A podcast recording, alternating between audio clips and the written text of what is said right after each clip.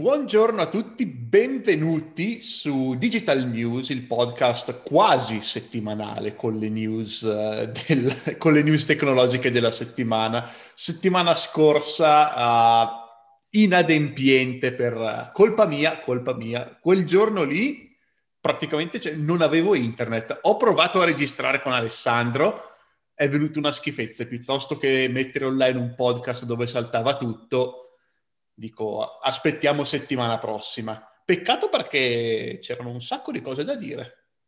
Sì, che tra l'altro se qualcuno di voi l'avrà visto all'interno del post di Facebook, abbiamo parlato anche di UFO e quant'altro, e se vuoi una flash news, poi alla fine quel report che doveva uscire è stata un po' una mezza cacata, perché praticamente non hanno manco lontanamente parlato di alieni, di UFO, eccetera, ma hanno fatto solo qualche leggera menzione a oggetti non identificati e cose di questo tipo, ma veramente una baggeria, tant'è vero che non l'ho manco inserita nelle news di questa settimana, il risultato di quel report, perché poi è stato un po' tanto fuoco negli occhi e nulla più. Che è quello che dicevo io in sostanza, perché ai giornalisti piace fare questo, viene fuori una notizia e poi come il telefono senza fili, cioè da quello che è effettivamente la notizia originaria, i giornalisti prendono e tirano fuori dei titoli che non hanno senso e ingigantiscono la notizia.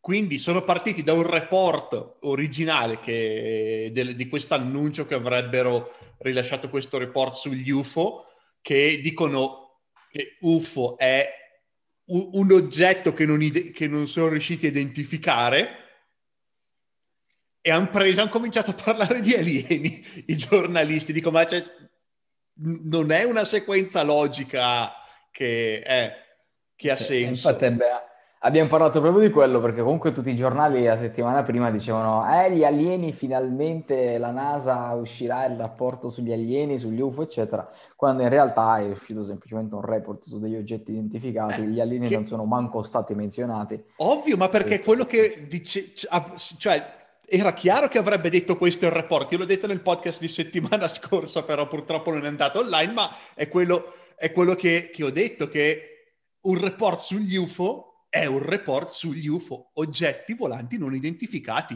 Fine. Non sono alieni. Ci sono tanti UFO ufficialmente riconosciuti, nessuno dei quali è un alieno. E quindi, Stefano, passerà ancora un po' di tempo prima di capire se gli alieni... Allora, se esistono, secondo me esistono. Come te lo dissi anche nel podcast che comunque non è andato in onda, secondo me esistono, perché l'universo è troppo gigantesco affinché uno possa pensare che siamo gli unici esseri viventi intelligenti, secondo me, nell'universo. Cioè, secondo me probabilisticamente è veramente, secondo me, assurdo pensare a un universo di quanto è vasto che non ci sia da qualche parte sperduto, chissà in quale galassia, qualche pianeta con vita intelligente, con sviluppata soprattutto. Che ad oggi siano nelle nostre zone, nella nostra galassia, eccetera, secondo me il dubbio resterà fino a quando sarà, non lo so, diciamo, su quello ho dubbi, perché comunque penso che ad oggi si sarebbero un po' già palesate delle cose un po' più a livello, ecco, senza dubbi. Però questo ancora non avviene, quindi per quello secondo me dovremmo ancora aspettare. Ma sul fatto che esistano, Stefano, non penso che tu pensa di non che non esistano, cacchio, in un universo così grande. O tu credi che non ci stanno alieni in tutta l'immensità dell'universo? È probabile che ci siano alieni, perché appunto l'universo è grande, quindi a livello probabilistico c'è niente da fare, cioè la probabilità c'è tutta. C'è anche il paradosso di Fermi che ne parla, andate a vederlo se non sapete cos'è, che parla proprio di questo. E il problema è definire cos'è una forma di vita, e ancora peggio cos'è una forma di vita intelligente, che è molto difficile. Sulla Terra sappiamo dare una definizione, anzi già sulla Terra non sappiamo dare una vera definizione di cos'è una forma di vita, e tutte le forme di vita esistenti su questo pianeta sono praticamente identiche se cioè, a vedere quello che potrebbe essere la vita, perché anzitutto qualsiasi forma di vita si basa su DNA o RNA e già questo rende tutte le forme di vita praticamente identiche nell'immensità dell'universo. 1. 2. Tutte le forme di vita si basano su un guscio di proteine, un guscio proteico, proteine fatte da 20 amminoacidi, anche questo rende tutte le forme di vita praticamente identiche rispetto a quello che può essere l'immensità dell'universo.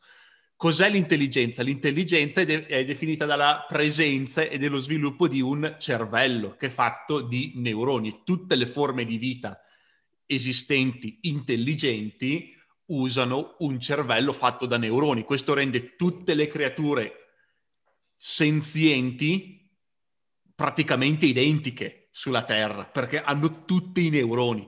Quindi il problema che è pensare che tutte le forme di vita nell'universo debbano per forza basarsi su DNA o RNA, tutte debbano basarsi su un guscio proteico e tutte debbano, e se c'è una forma di vita senziente o intelligente deve basarsi su un cervello con dei neuroni. Non è per forza così. Magari, per qualche ragione che noi non conosciamo, le uniche forme di vita esistenti sono quelle basate su questi principi. Però non lo sappiamo. E quindi può ben essere che esistano forme di intelligenza e forme di vita talmente diverse da quello che noi concepiamo come vita che non riusciamo a riconoscerle. Magari sono anche qui sulla Terra, magari sono anche palesi, nel senso che sono all'aperto, non è che si nascondono robe così, ma sono talmente lontani dalla definizione di vita che abbiamo noi che non li riconosciamo come forme di vita. E magari, anche se magari non sulla Terra, magari ne incontriamo delle forme di vita che sono forme di vita intelligente nell'universo, non le riconosciamo perché sono troppo diverse da quello che noi concepiamo come vita o come intelligenza. Ed è una cosa che potrebbe benissimo succedere o che potrebbe benissimo già essere successa.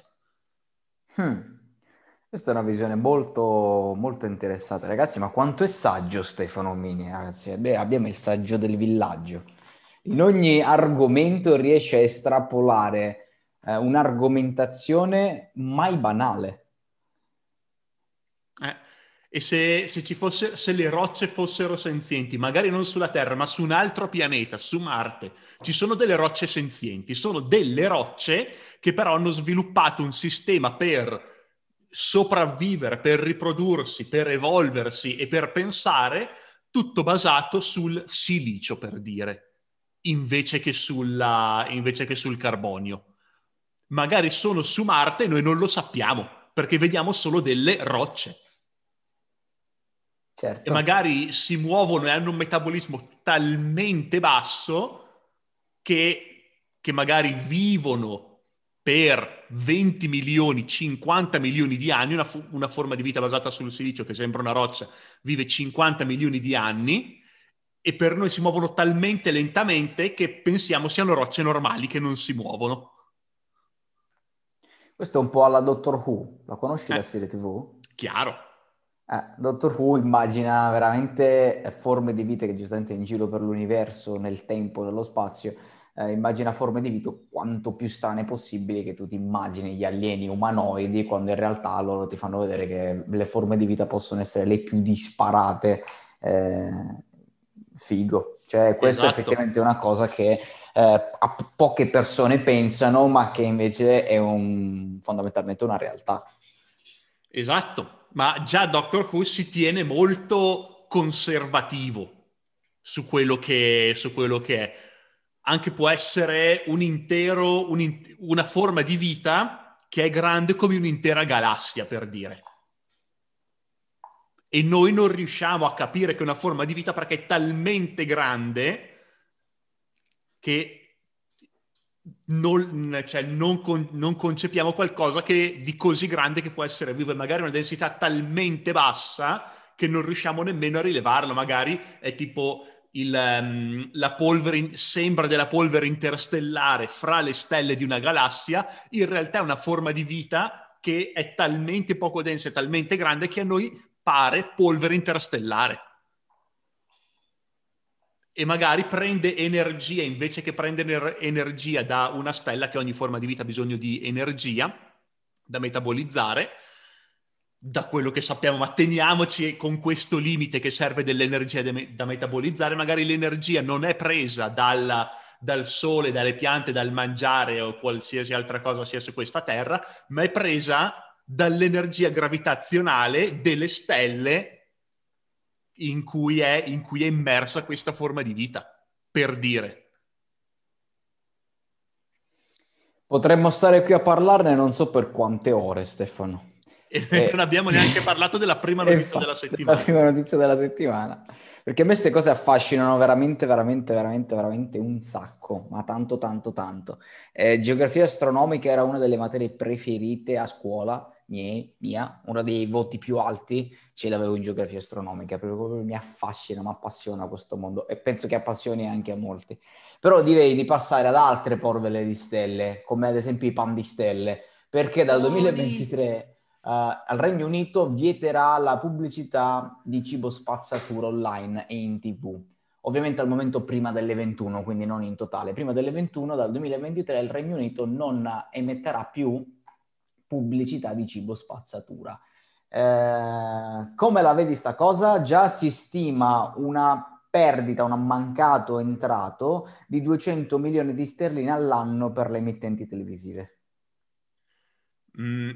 Allora, da una parte la mia idea è che se uno vuole imbottirsi di pan di stelle, fra l'altro buonissimi, pan di stelle, gocciole, top 2 biscotti al mondo, top. Non accetto nessun dibattito su questo. Nemmeno i Nutellotti, come che si chiamano i nuovi biscotti della Nutella? No, a parte che ne ho mangiato credo uno in tutta la mia vita, perché sono recenti, no? Sti robi qua, sì, io non ero più in Italia da un po', quando sono venuti fuori, quindi non li conosco, ne ho mangiato forse uno. Comunque no, pan di stelle e gocciole pavesi, punto, non ce n'è. Allora, dicevo, da una parte, se uno vuole imbottirsi di pan di stelle, arrivare a 150 kg e morire di infarto a 42 anni, per citare Ron Swanson di Parks and Recreation, per chi lo conosce, cioè uno ha il diritto di farlo, secondo me. Dall'altra, c'è da considerare che se viviamo in un sistema, viviamo in uno stato con una, come si dice, con un sistema sanitario pubblico, se io decido di arrivare a 150 kg e avere un sacco di problemi di salute e morire a 42 anni, cioè sono i contribuenti che stanno pagando la mia scelta. Questo è giusto, ma però se vogliamo arrivare a un massimo livello di cinismo, c'è da considerare che se uno muore a 42 anni perché arriva a 150 kg a forza di pan di stelle, vuol dire che non arriva agli 80 anni, ma neanche ai 50, e c'è da considerare che la maggior parte delle spese del sistema sanitario sono per anziani, perché uno sotto i 60 anni quando è che va all'ospedale? Praticamente mai. Sì, è raro. E quindi anche questa argomentazione non è che sia granché valida, che è una cosa che ho sentito molto dire in giro, che cioè se uno fuma o è grasso e pesa sulla sanità pubblica, e questo non è giusto per i contribuenti. Il ragionamento logico ci sta, peccato che non è vero, perché se uno muore prima della pensione per le sue scelte di vita, allora non sta pesando granché sul sistema sanitario. Anzi, ho letto una statistica di tanti anni fa che i fumatori pesano sul sistema sanitario e pensionistico molto meno dei non fumatori, perché muoiono prima e quindi non devono passare 15 anni dentro e fuori all'ospedale. Quindi nella pratica, secondo te, proprio il re di cinismo a livello proprio di pensiero parlo, tanto vale non bloccare ste pubblicità, ma anzi datele, chi vuole ammazzarsi si ammazzi, e tanto meglio, evitiamo la sovrappopolazione, i problemi alla sanità, i problemi pensionistici e tutto il resto. Allora, quello è, diciamo, è una conseguenza. La mia idea è, io sono un liberalista sfegatato e quindi sono per l'idea che bisogna dare alle persone la possibilità di scegliere, di decidere per sé cosa fare, finché non vanno a rompere le balle agli altri. Quindi, se il cibo spazzatura veramente pesasse tanto sul sistema sanitario, allora avrei un asterisco, perché dico alt, allora bisogna pensarci, perché stai andando a pescare da un sistema sanitario con risorse limitate. Magari uno che ha avuto uno stile di vita migliore del tuo non ha accesso a certe cure perché tu hai scelto di ammazzarti di pan di stelle. Visto che questo non è il caso, la mia idea è che la persona deve essere libera di poter scegliere se ammazzarsi di pan di stelle. E perché sta danneggiando solo se stesso, in sostanza, non sta danneggiando nessun altro. Ed è chiaro, quello che dice il governo è che oggettivamente il cibo spazzatura fa male, oggettivamente la pubblicità del cibo spazzatura è particolarmente efficace sui bambini e contribuisce all'obesità. Su quello sono assolutamente d'accordo, oggettivamente è vero. Però io dico, se una persona vuole diventare obesa, ha la libertà di farlo. Dall'altra, è una cosa complicata, dall'altra c'è da dire che un bambino di 5 anni che mentre sta guardando i cartoni si vede la pubblicità del pan di stelle, non è che abbia la piena facoltà di scegliere, perché è un bambino di 5 anni. Cioè non si rende conto che quello cibo spazzatura lo farà diventare obeso e lo farà morire 20 anni prima di quello che dovrebbe. Non se ne rende conto, e una volta che se ne rende conto, visto che lo zucchero è come le sigarette, come il gioco d'azzardo, come la cocaina, crea, come si dice in italiano, crea dipendenza. È troppo tardi quando uno arriva a un'età in cui se ne può accorgere, quindi magari non vietare del tutto la pubblicità, però sono d'accordo nel vietarla durante le trasmissioni per i bambini, per dire. Perché i bambini non hanno ancora sviluppato la capacità di scegliere quello che è meglio per loro. Quindi è giusto non fargli pubblicità di questo cibo spazzatura, come è giusto che non si possa far pubblicità delle sigarette ai bambini. Però ecco, io mi sarei fermato lì, vietarla, la pubblicità del cibo spazzatura, durante le trasmissioni per i bambini. Durante il telegiornale del mezzogiorno i bambini non lo guardano e gli adulti possono, cioè, fare questa scelta qui, se mangiare cibo spazzatura o no, perché sono adulti e devono avere la libertà di scegliere. Magari fondamentalmente volevano fare un po' quel che dici tu, ma sono andati un po' alla sbrigativa tagliandolo direttamente prima delle 21, perché comunque il blocco è fino alle 21, quindi magari hanno fatto un po' quel che dici te, solo che non l'hanno proprio settorializzato in base a quello che stanno dando in TV, ma proprio per orario. Quindi prima delle 21 niente, nada, niente. Poi dopo sì. Ti posso dire la mia personalmente, da una parte lo trovo giusto, perché vedo come un governo comunque tenti di aiutare la salute del proprio popolo, no? Indipendentemente da quello che... Perché sì, io sono d'accordo, no, con quel che dici te, che uno dovrebbe essere libero di ammazzarsi come vuole, eccetera, ok, però ci sono tante persone le cui scelte non sono veramente poi prese da sé, come magari facciamo io e te, siamo uomini di marketing, sappiamo come il marketing, ci facciamo influenzare poco e niente, e quindi tutte le decisioni che prendiamo spesso le prendiamo più che la logica, che non con chissà quale emozione spinta da chissà quale marketing. Qualche volta facciamoci ricca, però la maggior parte delle volte è così. Ma ci sono una marea di persone che la cui pubblicità veramente gli intrippa il cervello, lo infricca.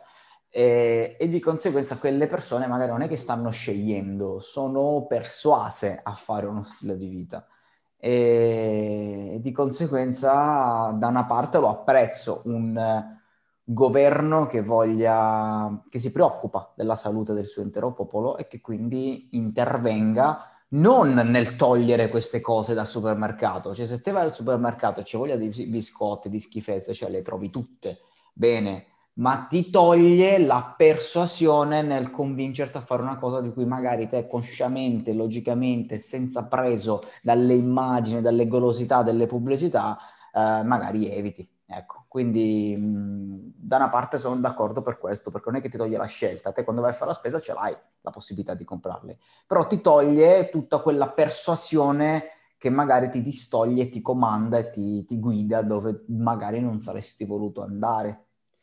Allora, su questo non sono assolutamente d'accordo. E immaginavo. Invece. Perché per me bisognerebbe pesare molto attentamente ogni volta che un governo toglie una libertà alle persone, ok?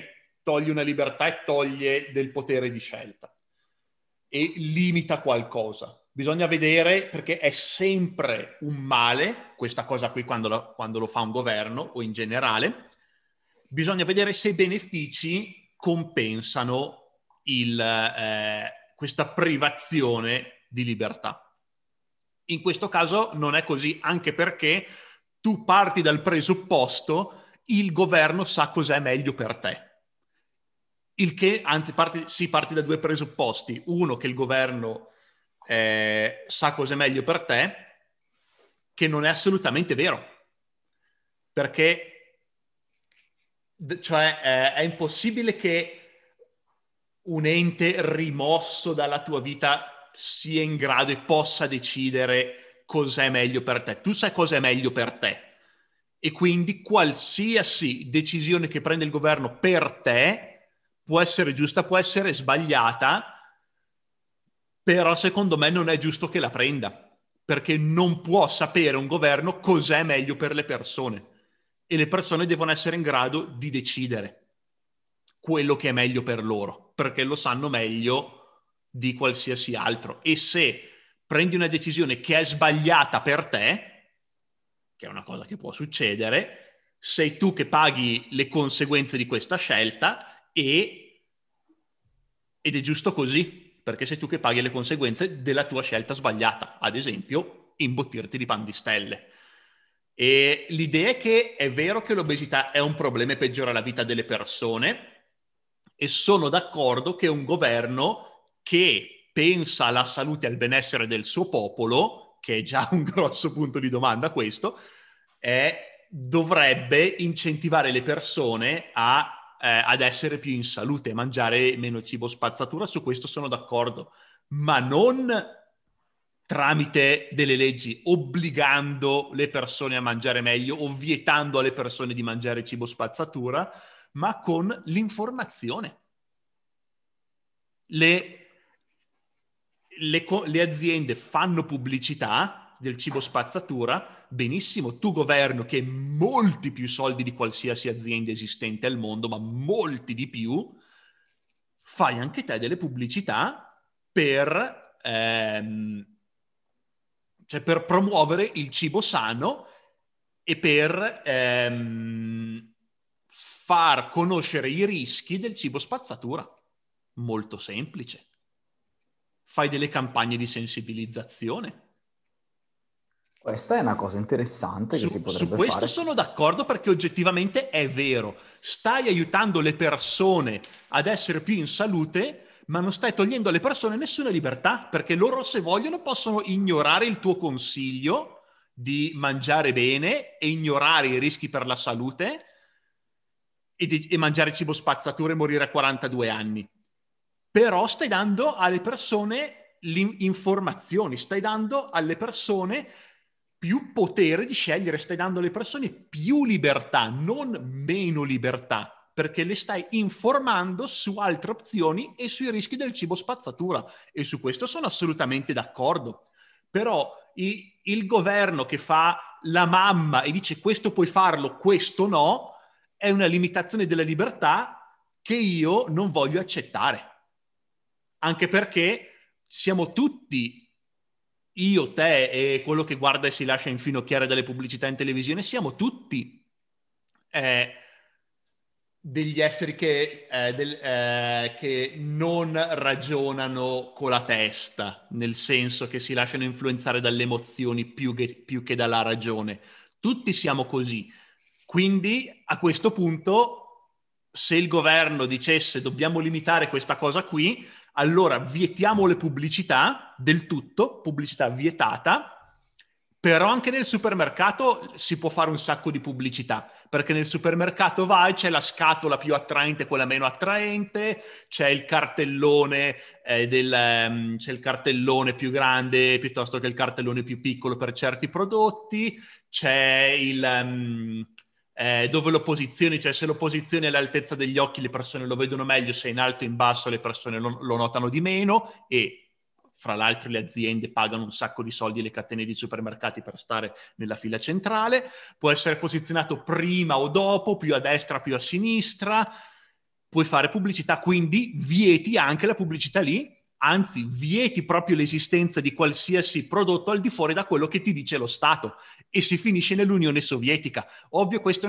è una estremizzazione, però sto prendendo lo stesso identico concetto che hai detto te e lo sto estremizzando per dimostrarti, guarda che se lo Stato continua ad andare un passettino più in là ogni volta, fra 100 anni siamo a questo punto.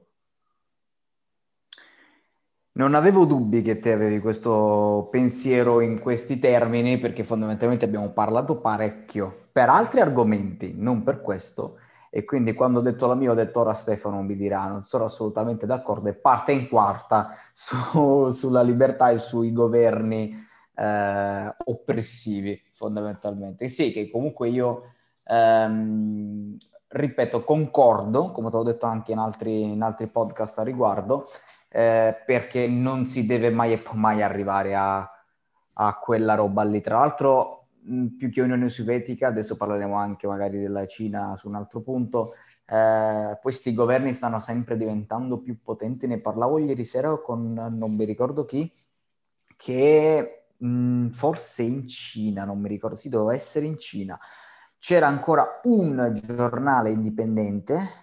Ha fatto una brutta fine, cioè era rimasto l'unico giornale indipendente, è durato da Natale a Santo Stefano, cioè l'hanno fatto sparire. Questo no, questo è un male, questa è una cosa che mi fa veramente incazzare come una bestia, perché anch'io sono molto liberalista in questo senso. Dall'altra parte, ripeto, la logica dello Stato che voglia preoccuparsi della salute dei cittadini ci sta, come ad esempio, poi bisognerebbe anche capire un po' se ci sono anche altre motivazioni al di là della salute del cittadino, perché ricordiamoci che penso anche in Inghilterra, così come in Italia, il tabacco, il fumo è monopolio dello Stato, cioè è lo Stato che ci piglia la gran parte dei dindini quando te ti vendi, ti vai a comprare le sigarette, ti vai a comprare tutte quelle cose che fanno male, i tabacchini.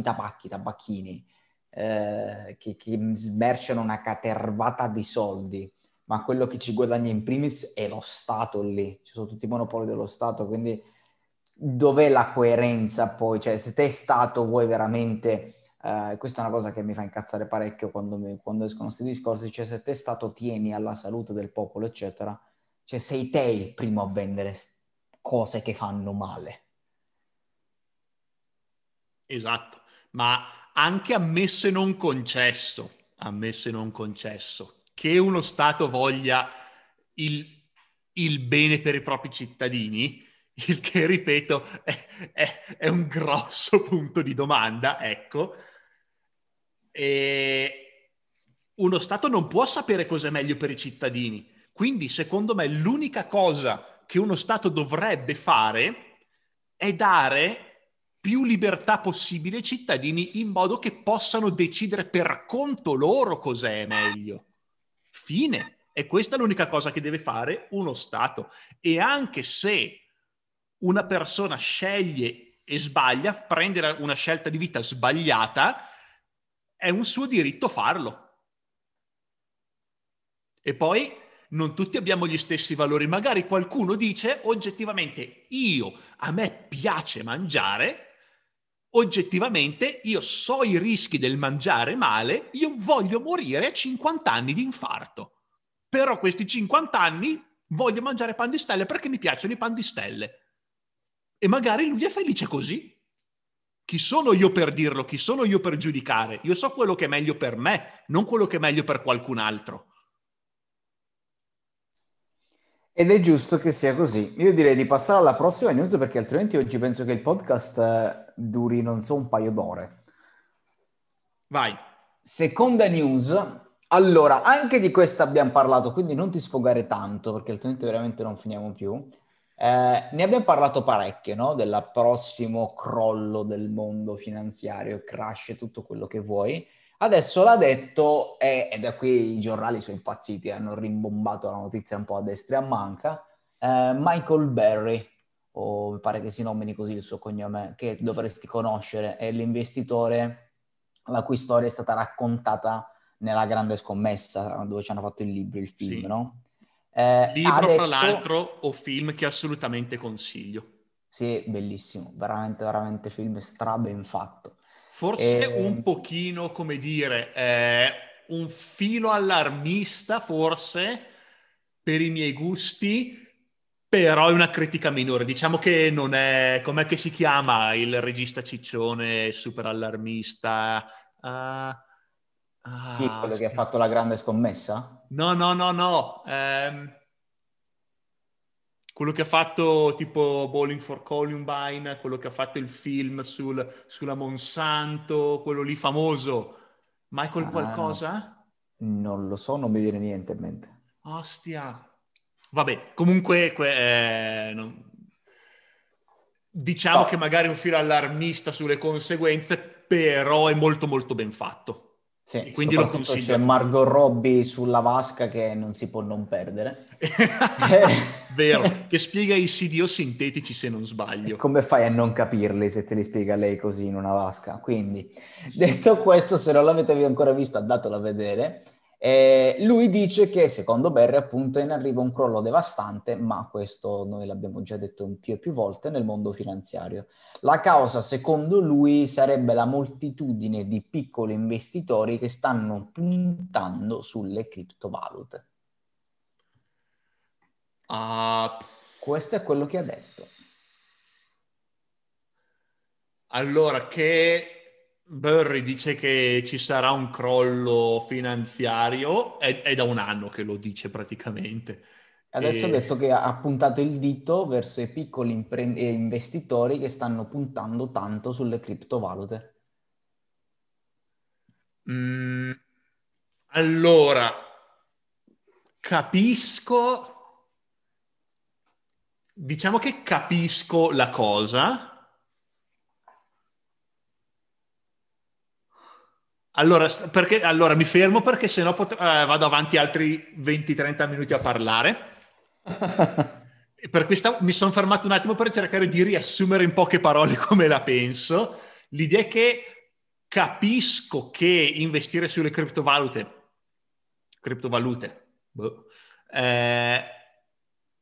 possa essere un problema a livello finanziario, cioè a livello di sistema finanziario, ma secondo me non sono abbastanza grandi le criptovalute, non c'è un investimento così forte da poter far collassare un intero sistema finanziario. È una goccia nell'oceano, in sostanza. Quindi se gli investimenti in criptovalute fossero 1.000, 10.000 volte più grandi di quello che sono adesso, ok, però secondo me non ci sono abbastanza investimenti, non sono abbastanza grosse. Quindi, opinione a caldo questa. E quindi la tua conclusione? Quindi secondo me ha ragione a livello di le criptovalute tolgono qualcosa, tolgono liquidità dal sistema finanziario e ci sta. Dall'altra secondo me non sono abbastanza grosse le criptovalute per causare questo tipo di problema. Però Burry è molto più ricco e molto più bravo di me in queste cose. se consideriamo questo. Ok. Io, come sai, ti dico poco la mia perché tutte queste cose le conosco in maniera superficiale. Ma anch'io rispetto a Burry le conosco in maniera superficiale queste cose, non ti preoccupare. Quindi non mi azzardo a dire chissà qual è la mia, perché comunque io so già, anch'io ho letto di tutto sulla crisi che verrà, che sta arrivando, eccetera, eccetera, però mi pronuncio poco quando qualcuno dice la sua, dando e puntando la colpa, dicendo esattamente quello che sta succedendo, che succederà. Diciamo, non so leggerle queste cose, quindi non dico la mia. Mi interessava capire la tua, che sicuramente stai un po' più sul pezzo su queste cose qua. Sì, e c'è anche da considerare che Burry ha fatto il suo brand è basato sul predire collassi e crisi, esatto. Quindi esatto. Diciamo che è molto il suo brand. Diciamo che è uno specialista in questo. Esatto. Allora, terza news, che può aiutare magari chi di voi ha un e-commerce, chi di voi ha uno shop o qualcosa di simile, fondamentalmente, perché l'anno scorso Facebook ha introdotto shops, che per chi ancora non li conoscesse, la possibilità di mettere in vendita i propri prodotti, possibilità di mettere il proprio catalogo, far acquistare direttamente su Facebook, insomma, una sorta di vetrina e-commerce all'interno di Facebook. Zuckerberg ci sta puntando parecchio, tant'è vero che adesso ha inserito la funzione Shops anche su WhatsApp. Da quel che c'è scritto, mi sembra di capire che è come se stesse, o comunque vuole usare WhatsApp, è come se fosse la live chat dello shop su Facebook, quindi come se volesse espandersi a quella che è il percorso d'acquisto di un cliente all'interno di un e-commerce, e vuole usare WhatsApp, loro dicono, proprio per chattare prima di un acquisto. Quindi fondamentalmente utilizzano tutti gli strumenti che hanno per aiutare in questo caso comunque l'e-commerce, ma in realtà è un po' per monopolizzare anche un po' più quello che hanno, e quindi da una parte potrebbe essere una cosa interessante. Quello che secondo me è interessante è che ancora Facebook non ha un suo sistema di pagamento, o sbaglio? Allora, se non ricordo male... Se io compro qualcosa sul Facebook Shop, o come si chiama, non posso pagare direttamente tramite Facebook, devo tipo pagare per PayPal, tramite PayPal, o sbaglio, perché non ho mai comprato né venduto niente. Mi fai venire i dubbi. Allora, sulle ads, eccetera, no. Ma su Shops, se non ricordo male, si parlava della possibilità di poter pagare su Facebook. Possibilmente ancora non è attiva, però mi ricordo che se n'era parlato. E se attiva non è diffusa, perché non lo sappiamo. Sì, no, ma ancora Shops è una cosa molto, molto, molto giovane. Non è che stiamo parlando di una realtà super usata, super attiva, eccetera. Ci sta spingendo parecchio, sì, però mi pare che no, ad oggi te non puoi... magari cioè, puoi mettere soltanto una vetrina, mettere dei prezzi, però non mi pare che tu possa pagare. Vediamo un po'. Nel frattempo completa la tua.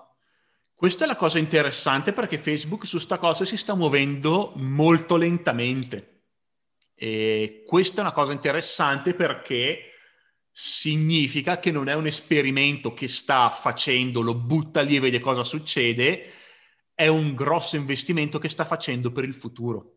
Anche perché sicuramente Facebook ha visto due cose. PayPal, il primo famoso sistema di pagamento online, è esploso in borsa nel 2020. E lui ha detto, Stripe, che al momento è il sistema di pagamento più diffuso sul pianeta, ha una valutazione di 91 miliardi di dollari. Ha messo insieme queste due cose e ha detto... Se anch'io creo un sistema di pagamento che funziona, il mio valore in borsa schizza in alto, e quindi di sicuro lo sanno e di sicuro vogliono far salire il loro prezzo in borsa, e quindi vogliono farlo. Però ancora non l'hanno pubblicato, vuol dire che hanno un piano a lungo termine per avere successo con il sistema di pagamento Facebook. E c'è anche da considerare questa cosa. Abbiamo detto qualche settimana fa che con le nuove leggi, i nuovi regolamenti, i nuovi più che leggi le nuove cose sui cookie, che non si possono più usare cookie bla bla bla, che è un grosso colpo per Facebook, mi è venuto in mente mentre parlavo proprio che può essere questa la risposta di Facebook. Dice: ci spostiamo dalla pubblicità, ci concentriamo sullo shop. E ti dico che il checkout c'è. C'è? Sì. Sullo shop c'è il checkout. C'è una selling fee, il payout te lo danno in 8-10 giorni lavorativi, quindi sì, con lo shop su Facebook gli utenti possono direttamente comprare su Facebook mettendo la carta, e Facebook va a salvarsi anche la carta e tutto il resto, così okay, che tu possa poi utilizzarlo, penso, anche in altri shop. Ok, perfetto, quindi allora ok, esiste già, secondo me si espanderanno molto su questo. La notizia è proprio quella, che adesso ci hanno messo dentro pure WhatsApp a servizio di questi shop che stanno nascendo, che hanno lanciato l'anno scorso all'interno di Facebook, come una sorta di live chat, cioè tutti usiamo WhatsApp, tutti ce l'abbiamo, tutti abbiamo Facebook, e quindi chi ha uno shop, se vuole aprire uno shop, si ritrova direttamente su Facebook un proprio e-commerce, mettiamolo così, su un pubblico che già c'è, non è che si deve registrare o ti devi trovare, può fare pubblicità, le fai direttamente lì, puoi comprare direttamente lì, soprattutto se adesso che c'è il checkout, puoi direttamente mettere la tua carta su Facebook e anche facilitarti come se fossi dentro Amazon nel comprare in un nuovo e-commerce. Probabilmente sarebbe anche un qualcosa col tempo che acquista trust, fiducia, perché spesso ad oggi ad Amazon la carta gliela lasciamo là inserita e chi se la scorda più. Altri e-commerce spesso bisogna valutare, ma mi fido, non mi fido, c'è PayPal, allora pago con PayPal, non c'è PayPal ma gliela do la carta, ma chi so questi, mai sentiti. Invece su Facebook uno sconosciuto può già prendersi il trust di Facebook, perché dici: guarda, i soldi non li dai a me, la carta non la dai a me, c'è Facebook che sta davanti, te ti compri solo il prodotto con garanzie e tutto il resto. E adesso c'è pure WhatsApp, vuoi chattare con me, non c'è la live chat che funziona o non funziona, che devi pagare il servizio e poi usi WhatsApp direttamente per collegarti. Il cliente può aprirti su WhatsApp Business, penso che sia collegato più che WhatsApp personale, per poterti iscrivere a modi live chat. Quindi sì, di spingere stanno spingendo, perché stanno usando e stanno aprendo a questi shop l'intero ecosistema. Tant'è vero che parallelamente ha rivelato Zuckerberg, oltre alla funzione di WhatsApp, anche le ads. Ci saranno ads specifiche per gli shop. Al momento è soltanto una riga in tutta la news che dice che ha anche rivelato l'arrivo su Instagram e su Facebook delle shop ads, la chiamate, quindi advertising specifico per questi shop all'interno di Facebook, WhatsApp e chissà dove. Quindi sì, spingere lo stanno spingendo, bisognerà capire un po' che piega prenderà, quanto si espanderà, quanto verrà utilizzato e tutto il resto, perché Facebook spesso si fa tante cose, poi però l'ottimizzazione, fanno tante cose per poi difficilmente ne fanno una bene. Sì, fra l'altro per comprare e vendere online in maniera sicura, per chi non lo conoscesse, escrow, fine. Scritto escrow, escrow.com. Ok. Lo conoscevo, mai usato, ma lo conoscevo. Detto questo, stavo leggendo... Ok, l'ultima news, l'ho ripresa, mi era scappata, eccola qua. Criptovalute, ecco qua, ti dicevo che avremmo parlato della Cina. Questa secondo me era la news molto molto molto veloce, perché ne abbiamo già parlato, però questo è un passo in più, perché abbiamo, cioè da una parte le news dicono, se ti ricordi quando lo Stato, non mi ricordo manco qual è lo Stato, che ha introdotto le criptovalute come valuta ufficiale proprio del paese. Era El Salvador, era? Può essere. Sì, El Salvador, solo il Bitcoin, non tutte. Esatto. Adesso però dall'altra parte succede un po' il contrario, cioè che la Cina sta mettendo un veto. Ora, non so se metta veto alle altre criptovalute perché sta per far uscire la sua e bla bla bla, eccetera, eccetera. Però fatto sta che... La Cina, la banca centrale cinese, ha dato disposizioni per fermare le speculazioni e sono stati chiusi 26 centri di estrazione di Bitcoin e sta continuando questa campagna anti-criptovaluta. E il mercato ha reagito, il Bitcoin ha perso il 15%, Dogecoin, che non conoscevo, ha perso il 30% e secondo Coinbase, famosissimo, diventato famoso, esploso nel mondo delle criptovalute, l'intero mercato delle criptovalute è sceso del 12% e la Cina continua a dare questa stretta, questa regole anti-criptovalute. Chiaro, sì, era una cosa che ci si poteva aspettare perché stanno creando la loro criptovaluta e dicono no, tutta questa libertà noi non vogliamo darla perché la Cina, attenzione, è una dittatura, punto. Cioè non, no, è una dittatura la Cina. Hanno i campi di concentramento in Cina, molti non lo sanno, ma in Cina esistono dei veri e propri campi di concentramento per tutti, diciamo, i soggetti scomodi. Ci sono, secondo un report di non lo so quale organizzazione non governativa, però ci sono più di 1 milione di persone in Cina dentro i campi di concentramento. Consideriamo questo anzitutto. E quindi dicono, ma tutta questa libertà che stiamo dando alle persone di gestire la propria moneta non ci piace, perché uno mina Bitcoin in Cina, può vendere Bitcoin non per yuan cinesi, per dollari americani. E questo alla Cina non piace per niente, perché stanno perdendo controllo sulla propria moneta e sulla propria economia.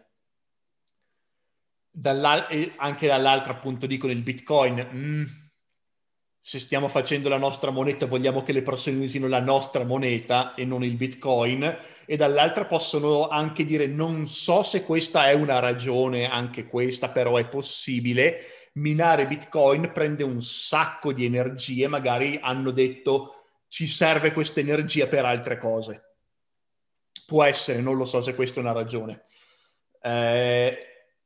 Di sicuro non è il problema la speculazione in sé, cioè che le persone stanno facendo, perché in teoria la Cina, essendo una dittatura comunista, dovrebbe essere contro a tutto quello che è libero mercato, a tutto quello che è speculazione. In realtà non è proprio così, perché la Cina stessa sta usando il libero mercato per arricchirsi, la speculazione per arricchirsi, però vogliono farlo loro, non vogliono lasciare la libertà alle persone di farlo. Quindi questa mossa della Cina è da una parte una restrizione della libertà delle persone, perché meno libertà per le persone significa più controllo e più potere loro dello Stato, dall'altra per evitare che i cinesi vendano Bitcoin per acquisire dollari americani, e dall'altra che vogliono lanciare la loro criptomoneta governativa e quindi vogliono stringere tutte le altre criptovalute per far usare ai cinesi lo yuan virtuale.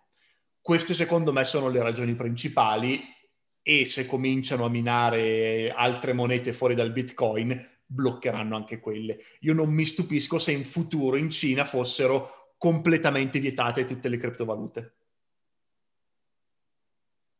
Molto prossimo secondo me, perché conoscendo la Cina io era una news che anch'io mi aspettavo, quindi secondo me questo è soltanto l'inizio per poi sì bandirle, perché comunque queste criptovalute stanno crescendo in una velocità impressionante e era ovvio che stati come la Cina avrebbero preso una posizione e sarà sempre più netta. Questo e l'Europa farà una cosa simile. Certo. Perché l'Europa sta guardando la Cina e sta dicendo molto interessante ragazzi.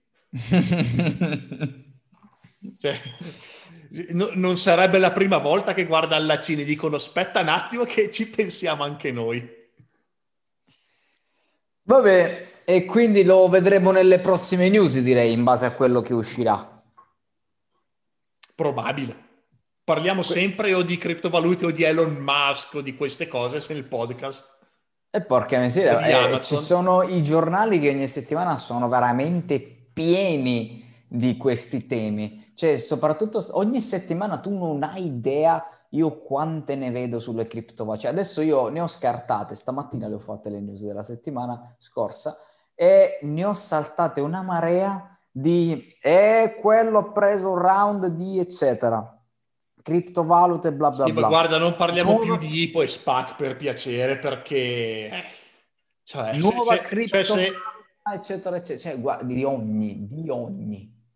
Parliamo una volta di qualche truffa delle criptovalute, tipo quella che è successa due settimane fa, cioè settimana scorsa se non sbaglio, sta criptovaluta che in teoria era uno stablecoin, quindi era ancorato al dollaro americano, che è collassata, proprio è andata a zero.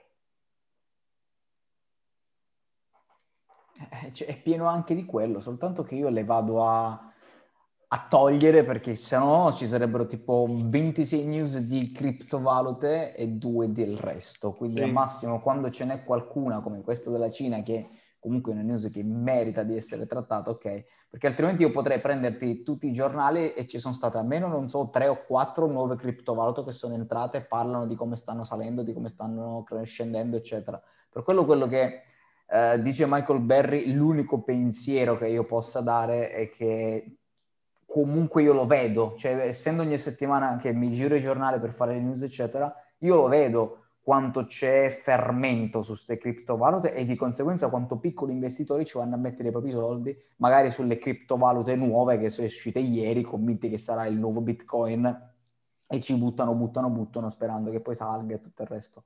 Veramente è una caterva di argomentazioni su ste criptovalute che è impressionante. Ah, io quello che so è che quando è sceso il Bitcoin l'ho comprato. Adesso? Sì, quando l'ho comprato qualche giorno fa, 2 giorni fa, una roba del genere. Quando ha perso il 15%. Esatto. E adesso quanto è? No, è rimasto più o meno lì, se non sbaglio. Vabbè, sì. Ok. Va bene Stefano, direi che ci siamo super allungati oggi. Cose che capitano. Vuoi dare un saluto? Una dedica? No. Ciao a tutti. Vabbè. Ho parlato troppo. Ok. Ci vediamo settimana prossima. A settimana prossima. Ciao ciao.